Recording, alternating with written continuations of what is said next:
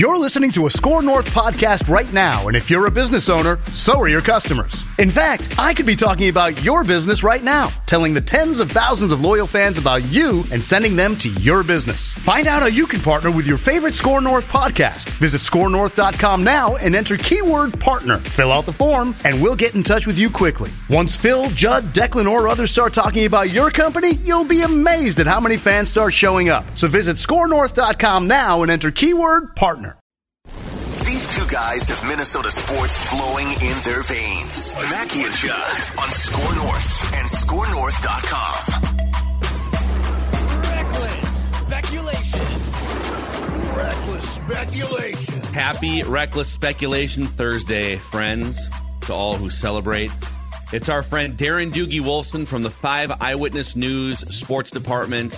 And you can find him on this podcast, Minnesota Sports with Mackey and Judd, the Score North YouTube channel every Tuesday and Thursday. He also has a Scoop podcast feed where you can find his interviews throughout the weeks and months. And gentlemen, it is a glorious, glorious day. Here comes Doogie. Welcome him in. Hello, our first reckless speculation Thursday of 2024. Now, I can't wish you guys a happy new year, right? Larry David, Yep, curb past your the statute of enthusiasm. limitations. Yes. It's three days, Declan. yes, I think I Okay, think so January I had third through is the, uh, yesterday, yes, but yeah. now today, January fourth, I cannot wish you guys a Yeah. happy new year. But it is still a day to celebrate because it's our first reckless speculation Thursday of 2024. Some guy in uh, in the hallway yesterday wished me a happy new year. I'd never met before. It was just his greeting was happy new year, and I was like, I don't know. It's uh, we don't know each other, and it's January third. little questionable. January third. It's it's a fine walk by thing. Like he has no idea your, your name, and you don't know his name, and nor should you. It's not important. Oh, we both hit. The, we both hit the button. I feel like it's. I feel like the When's the new January season start? third. Uh, Soon, next right? month. Yeah. fine. Next month. Can't wait. But this is it. He claims this will be it this time. no more.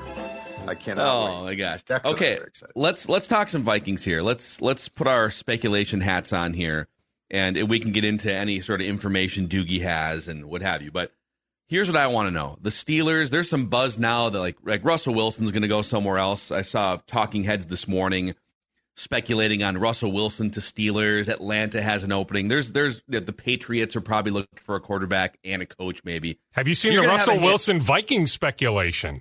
I had somebody Well, text a- me at eleven thirty last night asking me if this Russell Wilson Vikings team is legit.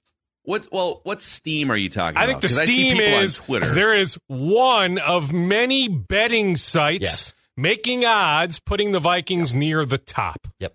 So it is came out pure speculation. There is zero legitimacy connecting the Vikings, especially after they saw him in person on November 19th. There is zero legitimacy, actual connection, Egan to Russell Wilson. It is a betting site, one of many betting sites speculating, developing these odds, saying that the Vikings are a logical landing spot. I love I love Thursdays and reckless speculation. And 2024 is going to, to be a year at which we blow the lid, the top off of reckless speculation. It- it's going to be. But even I struggle. Even I struggle with Kevin O'Connell electing to like switch from Kirk to Russell Wilson when it's such a logical step that if you're going to go to a new quarterback, you're going to draft one. And and like I understand Russell Wilson has been treated poorly by Sean Payton and the Broncos. But all that being said, we've watched him play, right? This is I'm this would literally, in my opinion, be Donovan McNabb Vikings oh. 2.0. Uh, well, that's an interesting. It is an interesting comp. Guy that was once one of the best quarterbacks in the league, that's in his thirties, and and Right. um, and I'll say this about Sean, Sean Payton and Kevin O'Connell are very opposite personalities, but they have one thing very much in common. They want their quarterback to sit in the pocket and throw on schedule. And if they get off schedule, if they can't make the reads, if they abort mission before it's time, then they get mad. And and Sean Payton gets a little more mad as you saw him lighting up Russell Wilson. But Mike, let me throw this question to Doogie. And you could like if you want to include Russell Wilson, by the way, has offset language in his contract. So he's probably going to sign somewhere for cheap, and the Broncos are going to be on the hook for a big chunk. So the, the question would be more about like if you could get Russ for $5 million or something. But my question to you is how do you think the Kirk Cousins discussions and path are gonna are gonna look in the next three months? Do you think do you think the Vikings and Kirk Cousins are probably talking in the next couple of weeks? Do you think Kirk and his representatives want to get into a bidding war with four other teams? Like how do you think that road looks the next three months with the Vikings and Kirk Cousins? Well, I think there'll be some decompressing taking place throughout this month. Let's presume the season ends on Sunday, doesn't go beyond Sunday, that the Vikings don't somehow miraculously make the playoffs. So season ends Sunday. I think both parties will end up decompressing for a while. Things will ramp up dialogue wise sometime in February. Mid February makes sense. Then they will all convene in Indianapolis. The combine hasn't moved locations, right? It's still in Indianapolis. I know there was Yep. some chatter at some point of moving locations, but the 2024 NFL Draft Combine, which will begin at some point in late February, usually extends into that first week of March. So everybody league wise, Mike McCartney, who is Kirk Cousins' agent, certainly everybody from the Vikings front office will be in Indianapolis.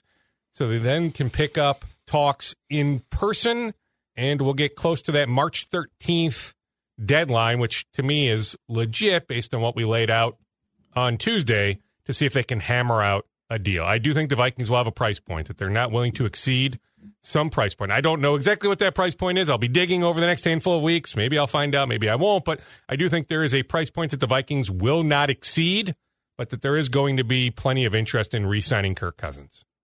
Okay, let's back up for a second here because I guess my question is this: How, how much do we think the um, Achilles injury has changed things? Because you know when Kirk Cousins, Kirk Cousins wanted to most definitely be extended last March, and they couldn't agree, which is fine. But I remember asking Kirk then in the in one of the off-season press conference camps he did about you know I think it was in April or May. I said, have there been for further discussions? It, it was May, and and he said no. He said now that this is past, we're going to get through the season. My sense on that was, and Dukes, I think you're right. I think they will definitely talk in February before the league year arrives. But my sense was they also wanted to at least get to, to the combine where teams will express interest, well, where where they'll they'll have a much better idea of the landscape of Kirk's future potentially elsewhere. They don't need to get to the start of the new league year in March. They need to get to the combine. So how much do we think the Achilles has changed that? Because I'm not sure it's changed it as much as we think. And look, if the Vikings come off the top rope, yeah, I think Cousins is back. But I think that there's also a very good chance that if they waited this long, that they are at least going to find out what the price of poker is going to be elsewhere besides just with the Vikings. So what you're suggesting is even if he hadn't torn his Achilles, okay, so he's looking at, you know, forty million dollars plus per year. That you're saying now with the torn Achilles that maybe the contract looks comparable? Is that what you're alluding to, Judd? That some team is going to blow him out of the water regardless that the Achilles really isn't that much of a hindrance when it comes to negotiations? I'm alluding to the fact that I think that they want to get to the combine to wait and see on that very question. Well, sure. Well, and you know, I mean, you heard Chris Collinsworth on Sunday night alluding to Kirk Cousins' plans on running in February. You know, that's strategic, right? That he wants to show teams that he is moving just fine. Now we know that Sure. he's not using his legs anyway; that he's a pocket passer, right? So, you know, to me, the Achilles was mm-hmm. never any sort of death sentence, right? But he wants to show that hey, the recovery is going really well. So strategically, there will be video, maybe on you know one of his social media platforms, sometime in February of him running. That is the next progression in his rehab. But sure, yes, the Vikings will be taking the temperature in Indianapolis, trying to figure out okay, will the Atlanta Falcons offer him $44 million a year? That we can't touch that sort of number. Maybe there's another team, right? But to me, the Falcons are a logical landing spot. There are others, but that would be one I would keep an eye on, right? So I'm just saying, I think there is a price point. I don't know what that price point is, Judd, right? So, like, what's the number that the Vikings won't exceed? And thus, Kirk Cousins is going to leave come, you know, second or third week of March. Yeah, I, the more I think about this too, with all the other options out there, and this is this is what I was getting at to start the show too. I guess is the Steelers are out there. They there's other teams. If the Vikings are kind of like, we want you back, kind of a bridge situation. We might draft Michael Penix. I think if you're Kirk and there's other options and suitors out there, and a couple of them might just unequivocally say, you are our guy for the next two years. And we aren't drafting a quarterback in the first round this year, that's going to be appealing to him, right? I want to know, am I the starter for the next couple of years? The Vikings might not be able to offer that assurance. So that's that's the first thing. The second thing is if you're the Vikings and you decide, okay, you know what, we are going to commit to Kirk Cousins again because dang it, we love the way he was playing. He took his shirt off and riled up the crowd, and people love him, and he's a nice guy. And we're going to give him the two years. We're, we're going to draft defense, and we're going to push forward. He's been here for six years. They haven't made the playoffs in back to back years in, in his time here. They have one playoff win, and it was back in 2019 20, January 2020. And now some people are going to argue, well, wait a second, they were getting hot when he got injured, but that was still a long road to making the playoffs. Maybe they get the extra win, but can you convince me if they commit, all right, we're not drafting a quarterback, two years of Kirk Cousins, can you convince me that things are going to be different than they have been the last six years? No, I mean, I think that they're stuck in middle purgatory.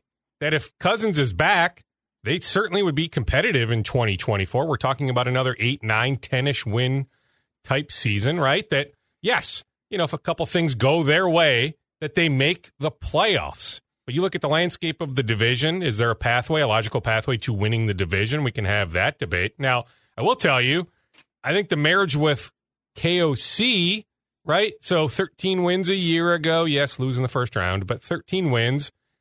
I think they make the playoffs if he stays healthy, Phil. I think they still beat Atlanta. They beat New Orleans probably win the Denver game, probably win the Chicago game, that I think they would have made it. Not division champs, but six seed, seven seed. But if your ceiling is first round playoff loss, what's the point? But I'm just telling you, the Wilfs, I just I need evidence that they're willing to say, you know what, let's not do this. Let's not pay him. Let's take a step backward. If if in 2024 we're you know, a four win, five win type roster, maybe exceed expectations, but entering the year, it just doesn't look that good right on paper. I just, I need that evidence, Phil. I really do. I just haven't heard it, seen it going back decades now with the you Wilfs know, in charge. You also, because you kind of slipped in the old, like, are they willing to take a step back thing? And that's another thing I would challenge the Wilfs and anyone else having this conversation. Well, on. sure, but the time to do that was when they made no. the transition, right? Zimmer out, Spielman out. That was the ideal time, right? If you were going to hit the reset button, wasn't that the time? But that's not what I'm saying. I'm I'm pushing back at the notion that drafting a quarterback is a guaranteed step back. It was a step forward for the Texans. If you hit on the right guy, this is where we're all stuck again in Christian Ponder, Tarvaris Jackson, Teddy Bridgewater blew his knee out. Like we think based on the history of this franchise and quarterbacks in the draft. We think draft a quarterback means they're probably going to be crappy and the team's probably going to win five or six games.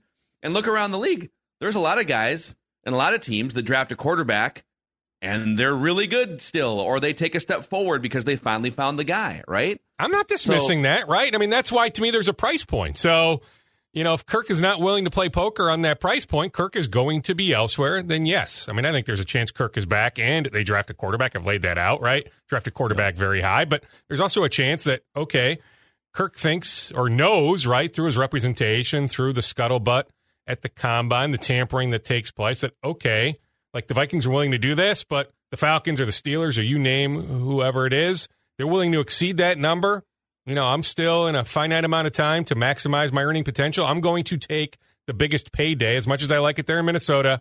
I am leaving for for the biggest paycheck. So I'm not dismissing that. Then you draft a quarterback, you know, likely in that scenario, first round. That guy starts from day one. And yeah, maybe it is CJ Stroud esque or something along those lines where, yeah, you can make a run when you still have Justin Jefferson, Jordan Addison.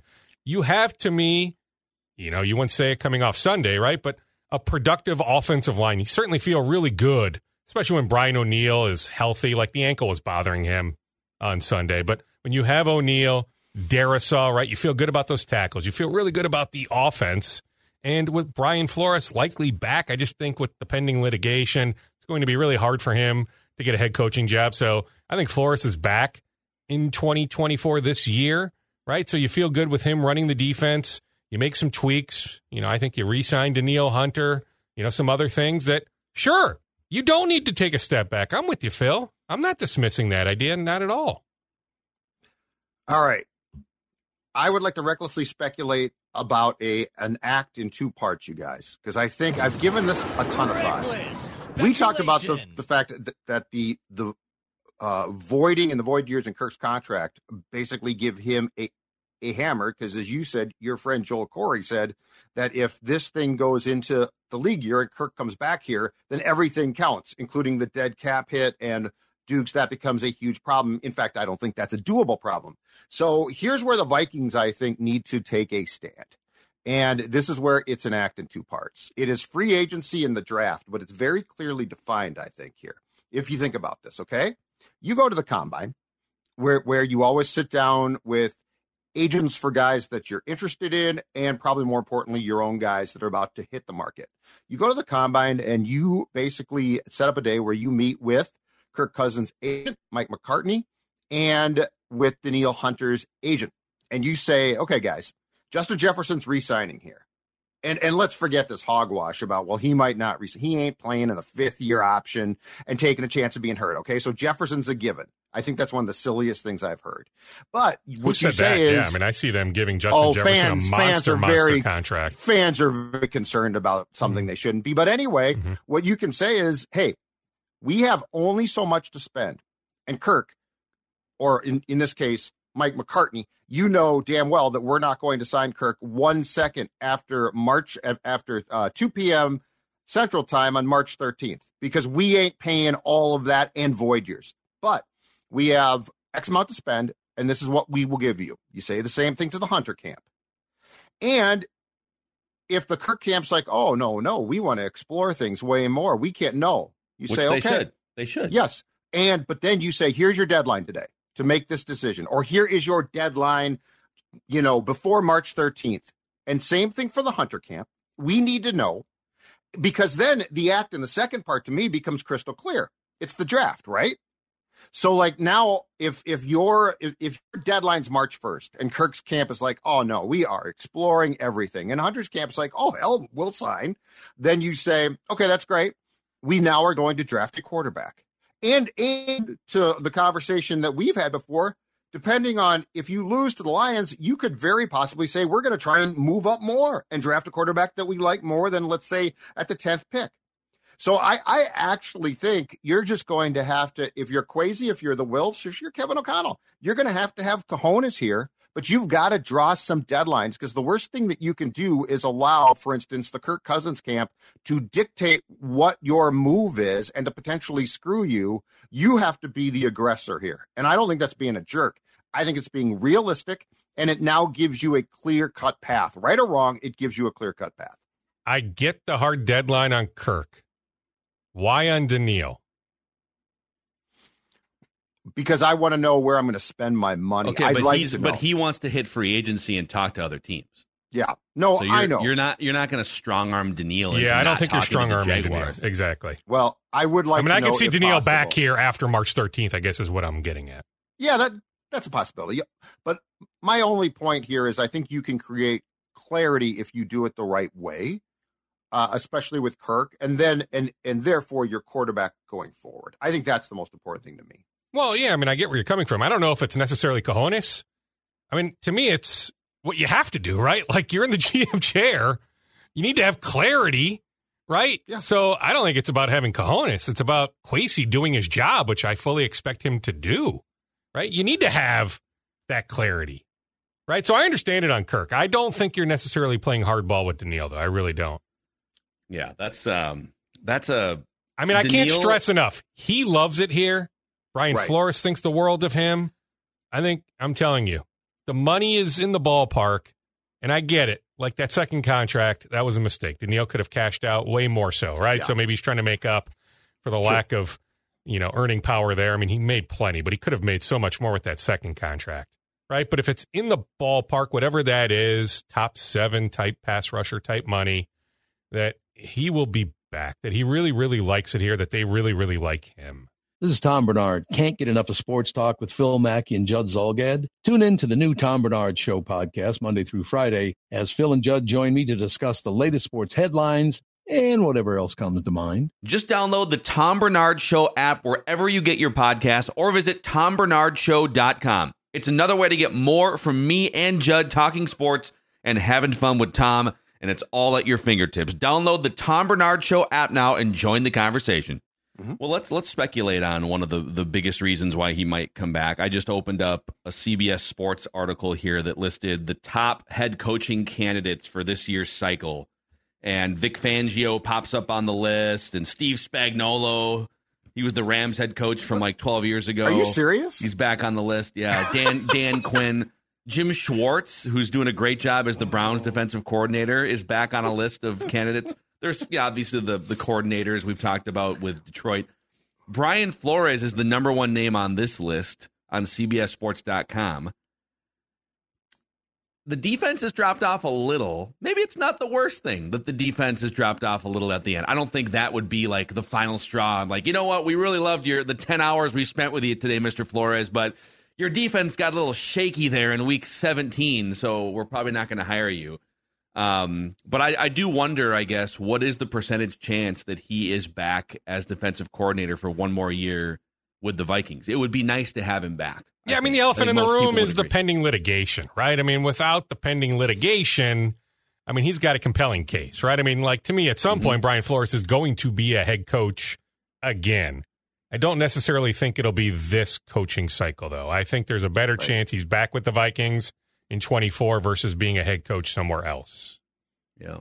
And I, I think part of the problem too is one, you, you do, you're exactly right. You're suing Roger Goodell basically. So that that's going to make it tough. I mean, there was a part of me a couple weeks ago that thought maybe the new ownership group in Washington wouldn't give a bleep. Club. Now you could, yeah, and you could also make the case that they're new, like they're not going to rock the boat, right? Right. But there was a part of me that thought maybe Washington. But, but the more I think about it, Ron Rivera, defensive background, they're going to go right. with an offensive coach, right? That's what I was Washington. going to say. Is is you you guys and I, I think we did this a couple of weeks ago, but look at the jobs that we expect, unless there's a, a big surprise. Look at the jobs that we expect to be open in the coaching cycle, and you tell me where does Brian Flores like a good fit? Like the Patriots, but Belichick was a defensive guy. And I think the Patriots are going to draft a quarterback. And I think that, you know, the the hires du jour right now are offensive guys, right? I actually think so, Char- I actually think Chargers would be a good fit, but they're moving off a defensive guy. Uh, Jim Harbaugh is probably their number one right, target, and, right? And I think they I think they want a guy that Herbert like can work with Justin Herbert, don't you? Makes I mean, sense. Herbert's Absolutely, been, Herbert's sense. been doing fine. The defense has been the biggest problem in San in uh, San Diego, in L.A. with the Chargers. Right. Herbert's largely one of the best quarterbacks in the league. I think, like to the point though, Flores is going to probably need a ready-made. I doubt if you're going to hire him and then draft a quarterback. Washington's right. a good example. They might draft a, hell. There's a bunch of mocks that have Washington trading up to the number one to draft Caleb Williams. Do you put him with Brian Flores, seeing what happened with Tua? Correct. So he probably needs a veteran quarterback. So I, I agree with you guys on that front. Let me throw out though. I mean, don't you think there's going to be at least one surprise right? Does Dallas go belly up in the playoffs? So does the Dallas job open? Now, if it does, maybe they just promote Dan Quinn. Quinn, yeah. yeah or if Belichick is out in New England, do they somehow make some sort of trade for Mike Vrabel so Tennessee is then open? Now, I get it. I mean, Tennessee would have to be offered a lot. They're not just going to allow Mike to leave, right? But I would think the Patriots' number one choice would be the Titans coach, Mike Vrabel. So if Tennessee opened, although maybe you would go offense, Will, right? With Will, Levis. Will Levis is going to yeah. need some molding. You know, yeah. it's kind of yeah. It's I mean, it's hard. Not that yeah. many. But I still think the elephant in the room with you know him suing the league. I just don't know if there's an ownership group willing to take a chance like that right now. Eventually, but not right now. Hey, before we dig deeper into uh, Doogie's scoop bag here, a shout out to our friends at Zerorez, helping you breathe a little bit more fresh air in your home. A deep clean would be great as part of your reset to start 2024. And Zerorez is here with the Score North special. Get three rooms zero resified starting at just $100, $119. And this month, you can get $75 off when you get your air ducts cleaned as well. Ah, oh, air ducts. Air ducts Very being important. clean is absolutely imperative. Very important. It's the best. You have to ask for the Score North special at zerorezminnesota.com or 9520res. Spell it forward or backward. It spells the same. Zerorez. All right, dudes. Where else do you want to go here? Well, you asked me after the opening game of the Wolves season in Toronto, is it time to push the panic button? I said no. I'm wondering if you're thinking the same thing right now after watching the game Monday in New York, then last Oh, no. night at Target Center against New Orleans. you're you about to ask me if it's time to push the panic button? I'm not. I mean, it's. I love how we've gone. Like, think about how far we've come watching this basketball team over 30 plus years. They just lost their first set of back to back games two months into the season. Right. And we're like, whoa, my God, the, the Timberwolves lost two games in a row. I get it. it the, the way they're losing and even the way they were winning some of those games the last couple weeks, it's a funk. It's a funk, but it's December. They got off to a great start. And part of getting off to a great start is you can weather, you know, a three week bad stretch against really good teams, by the way. So I'm not there yet. I'm still very level headed and calm. I'm curious where you guys are at. Yeah, I mean, I'm right there with you. I mean, there's no reason to even call it any sort of really bad stretch. I agree, though. I mean, Chris Finch alluded to this with us at practice the other day that, hey, if you go back a couple weeks, we're just playing average basketball.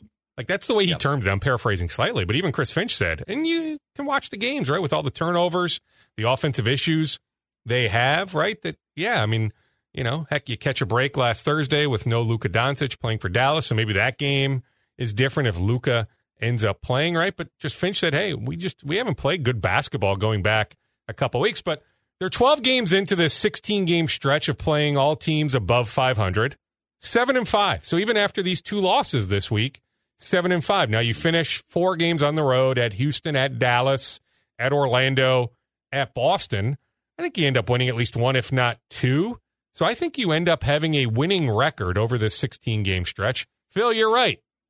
You build up enough equity, you know, through November into early December, where I'm telling you, they would have to go very much belly up the rest of the year to not finish in the top four of the Western Conference. Now, if you want to say, hey, the ceiling should be championship, let's think about June, them hoisting the Larry O'Brien trophy. Fine, I'm okay with that when you're the number one seed this late into the season or almost at the 50% mark of the season. I think it's at least, you know, okay to have that conversation. But to me, the ceiling is find a way to finally win a playoff series. It's been 20 years, right? 04 was the last time. Find a way to win a playoff series. And we know even after last night, that was only their second home loss of the season. Target Center is a legit home court advantage. I was there for that Dallas game. The buzz is there.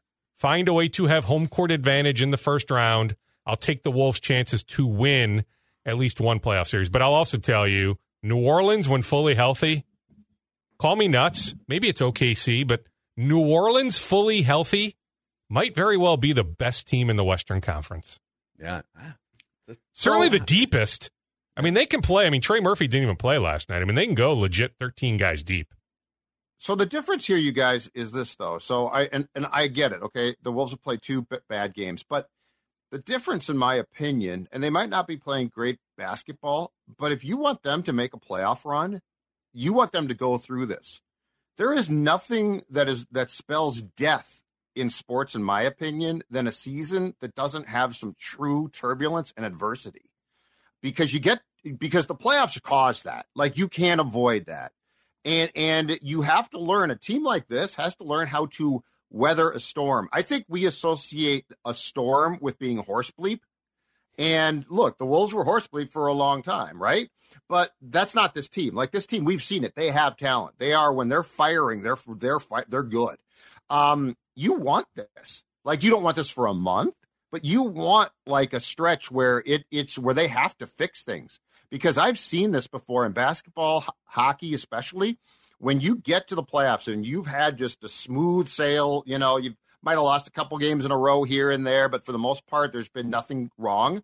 What happens? You inevitably hit those problems in the playoffs, and now it's like, well, well, we didn't do this before. What do we do? So I would argue that this is actually a good thing and part of the maturation process. Doesn't mean it should last a month, but it does mean that if you got to April, playoffs started, and it's been like, huh, there's nothing went wrong. That's a great way to get bounced, I think. So I, I actually appreciate this, and I'm going to assume this team is good enough to turn it around quickly enough where it doesn't become this massive problem. Yeah, I mean, it's a good argument. I will say, though, so Chris Finch, and I think he is a brilliant offensive mind. I actually thought last night, shot selection wise, looks wise, I thought it was decent. Like they just they missed to make or miss sport, right? Uh, last night, I liked a lot of the shots they took. They just didn't make them. But you go back a few weeks, even overall, like Phil, I don't know if you have net rating handy or even offensive rating. I mean, where are they offensive rating wise? 16th, 17th, 18th in the league? Like 19th or 20th. 19th or 20th. Okay, so net rating wise, way, I mean, when when Ant that puts on, them below offense, the top 3 or 4. On offense, when Ant is on the court, it's a top 10 offensive net rating. When Ant is off the court, it's well outside the top 20. I mean, probably close to bottom 5, I would imagine. I mean, maybe not quite that, but I would imagine below 20. 27th. Yeah. Right. So I just, I wonder, right? Because Chris Finch is such a good offensive coach, but we haven't seen that come to fruition. It's a lot of free flow. Maybe there needs to be a little bit more structure.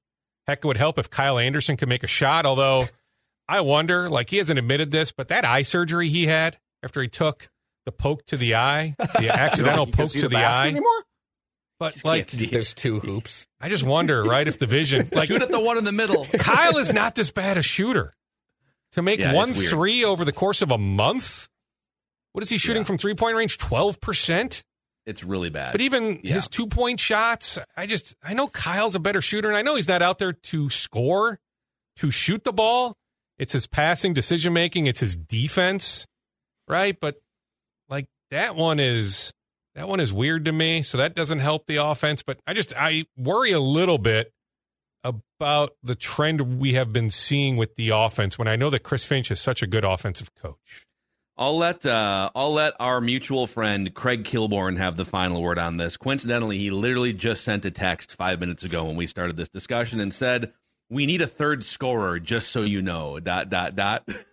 so Well, he's I mean. I was Is watching- Jamal Crawford still available? Who can we get to come in here and microwave? Well, Jamal's in phenomenal shape. In fact, that's a good reminder. I want to get him on the podcast soon. But like I was watching, don't ask why, but I got home late last night. I flipped on Detroit, Utah. It ended up going to overtime, and I was watching Yeah. Bogdanovich for Detroit, right? And you think about the chemistry he has from Utah with Mike Conley, with Rudy Gobert. Hmm. I don't know how you get him. It's a lot of money. You probably need to part with Kyle Anderson. Would Finch really want to do that? You want Kyle Anderson, I think, for the defense and the decision making in the playoffs, right? But to make the money work, I think you would have to part with Kyle Anderson plus more. Like you probably need to give up a Leonard Miller, who last night for the Iowa Wolves, 35 points. Like you just you watch clips, and I get Six it. clips too. don't tell the whole story, but Leonard Miller can play. Like to me, he's a rotation guy as soon as next year. And hey, don't forget he played for the G League Ignite last year, so he got G League minutes last year, played well. So like I'm not surprised he's dominating in a second year in the G League. But like you Yeah. probably need to part with a guy like Leonard Miller if you're getting Bogdanovich. But like you think about the possibility of a Bogdanovich helping this team. I mean, to answer Craig's inquiry. I mean, that to me would be the guy more than just about anybody who's realistic. Even though I still think it's tough to acquire Bogdanovich, back, but he would be the guy. My Doogie my idea is Bogdanovich. Bogdanovich. I'm going to give it to Dukes. Bogdanovich. Although, say Duke says it's not the easiest trade to actually complete, but like I think Okay. Detroit ends up moving him. But like I think a Monte Morris from Detroit is more realistic. I mean, I think Tyus would help, but I don't think he's like the ultimate scorer. But Tyus is a good three point shooter. Heck, he's not going to turn the ball over, right? So assist to turnover ratio. We talk about Ant, you know, needing to take that next step, and he's 22, right? I can't wait to see Ant as a 25 or 26 year old. But to truly be one of the 10 best players on the planet, he's not there yet. That assist to turnover ratio has to be better. Yep, he is getting to the line more, which is Mhm. good. His he, it's like ten attempts per game. The last, I think it's more than that. The last five or Well, six. and it games. may even have to be more at times, right? If he gets the whistle, although I don't think the officials really like it right now. Too much clapping at them. He has to He control does- himself. likes to, yeah, Yeah. he's I'm hanging sorry. But I mean, to me, it's last night, Bogdanovich, right? I mean, I don't know what he ended up finishing with last night, but Bogdanovich on any given night can get you 25 to 30, right? I mean, he can make six or seven three pointers, right? So to me, of logical guys, that would be the guy. I love it. Hey, we got to run here. Give us like a minute of uh, whatever you have left in your rapid fire scoops pouch, Dukes. Yeah, so Dorian Singer, good receiver, had a good run at USC this year with Caleb Williams, was at Arizona before that, played at Tartan High School. So that's the local connection. He is in the transfer portal as of about 48 hours ago or 24 hours ago. Anyway, the Gophers have interest, but I think it'll be a tough get for the Gophers. I know Penn State also has interest, as does California. Fun times at the X on Saturday with the new women's professional hockey team. Why they don't have a name is beyond me, but things are trending toward them setting an attendance record. I know that they sold game last night. some tickets coming off last night into this morning. The record was just set, what, a couple days ago in Ottawa. So they are looking plus. to exceed like what, 7,700 people or 8,000 people. But anyway, 8,000. They've already advanced sold like 7,500 tickets. So they are on their way to setting an attendance record in St. Paul on Saturday afternoon. So good times. Our mutual friend Joe Anderson doing some work with that team. So It's love the fact that Mr. Fun is and having some Fun. fun. Yep, we're, It's we're, time we're for going to be Judd and reunited. fun. We're Send in talking sports request because we know it's fun. No, a- no, a ton. Know a ton? No, Okay. a ton. And we're talking sports because we know a ton. Please get the lyrics right. Sorry. Sorry. I play it on loop every day. I walk around the house. And then congratulations, Amazing. Judd. You get your wish. The World Juniors coming. The official announcement tomorrow. I think Oh, Jess God, Myers, our yeah. mutual friend, had the initial scoop, but Oh, we'll get the official scoop announcement tomorrow. Xcel Energy Center, Mariucci Arena, or excuse me, 3M Arena at Mariucci starting December of 2025. But look for that formal announcement tomorrow. Boom. And there he is. quickly, some games elsewhere as well around the state. The preliminary round is going to be played around the state. So, they, like, we might dip into Duluth, Little St. Cloud. We don't know yet. Very exciting. Should be good. Yeah, I know you're loving it. So, yeah, absolutely. Have a wonderful weekend, boys. All right, Bye, see you, dudes. Dukes. Darren Okay, see ya. Doogie Wolfson every Tuesday and Thursday here. A little reckless speculation Thursday for you guys today. Over on Purple Daily, we will dive into uh, quarterback's been a big topic this week on Purple Daily, but there's one other major thing with the offense that they absolutely face planted on that we need to talk about today. That's on Purple Daily. See you guys.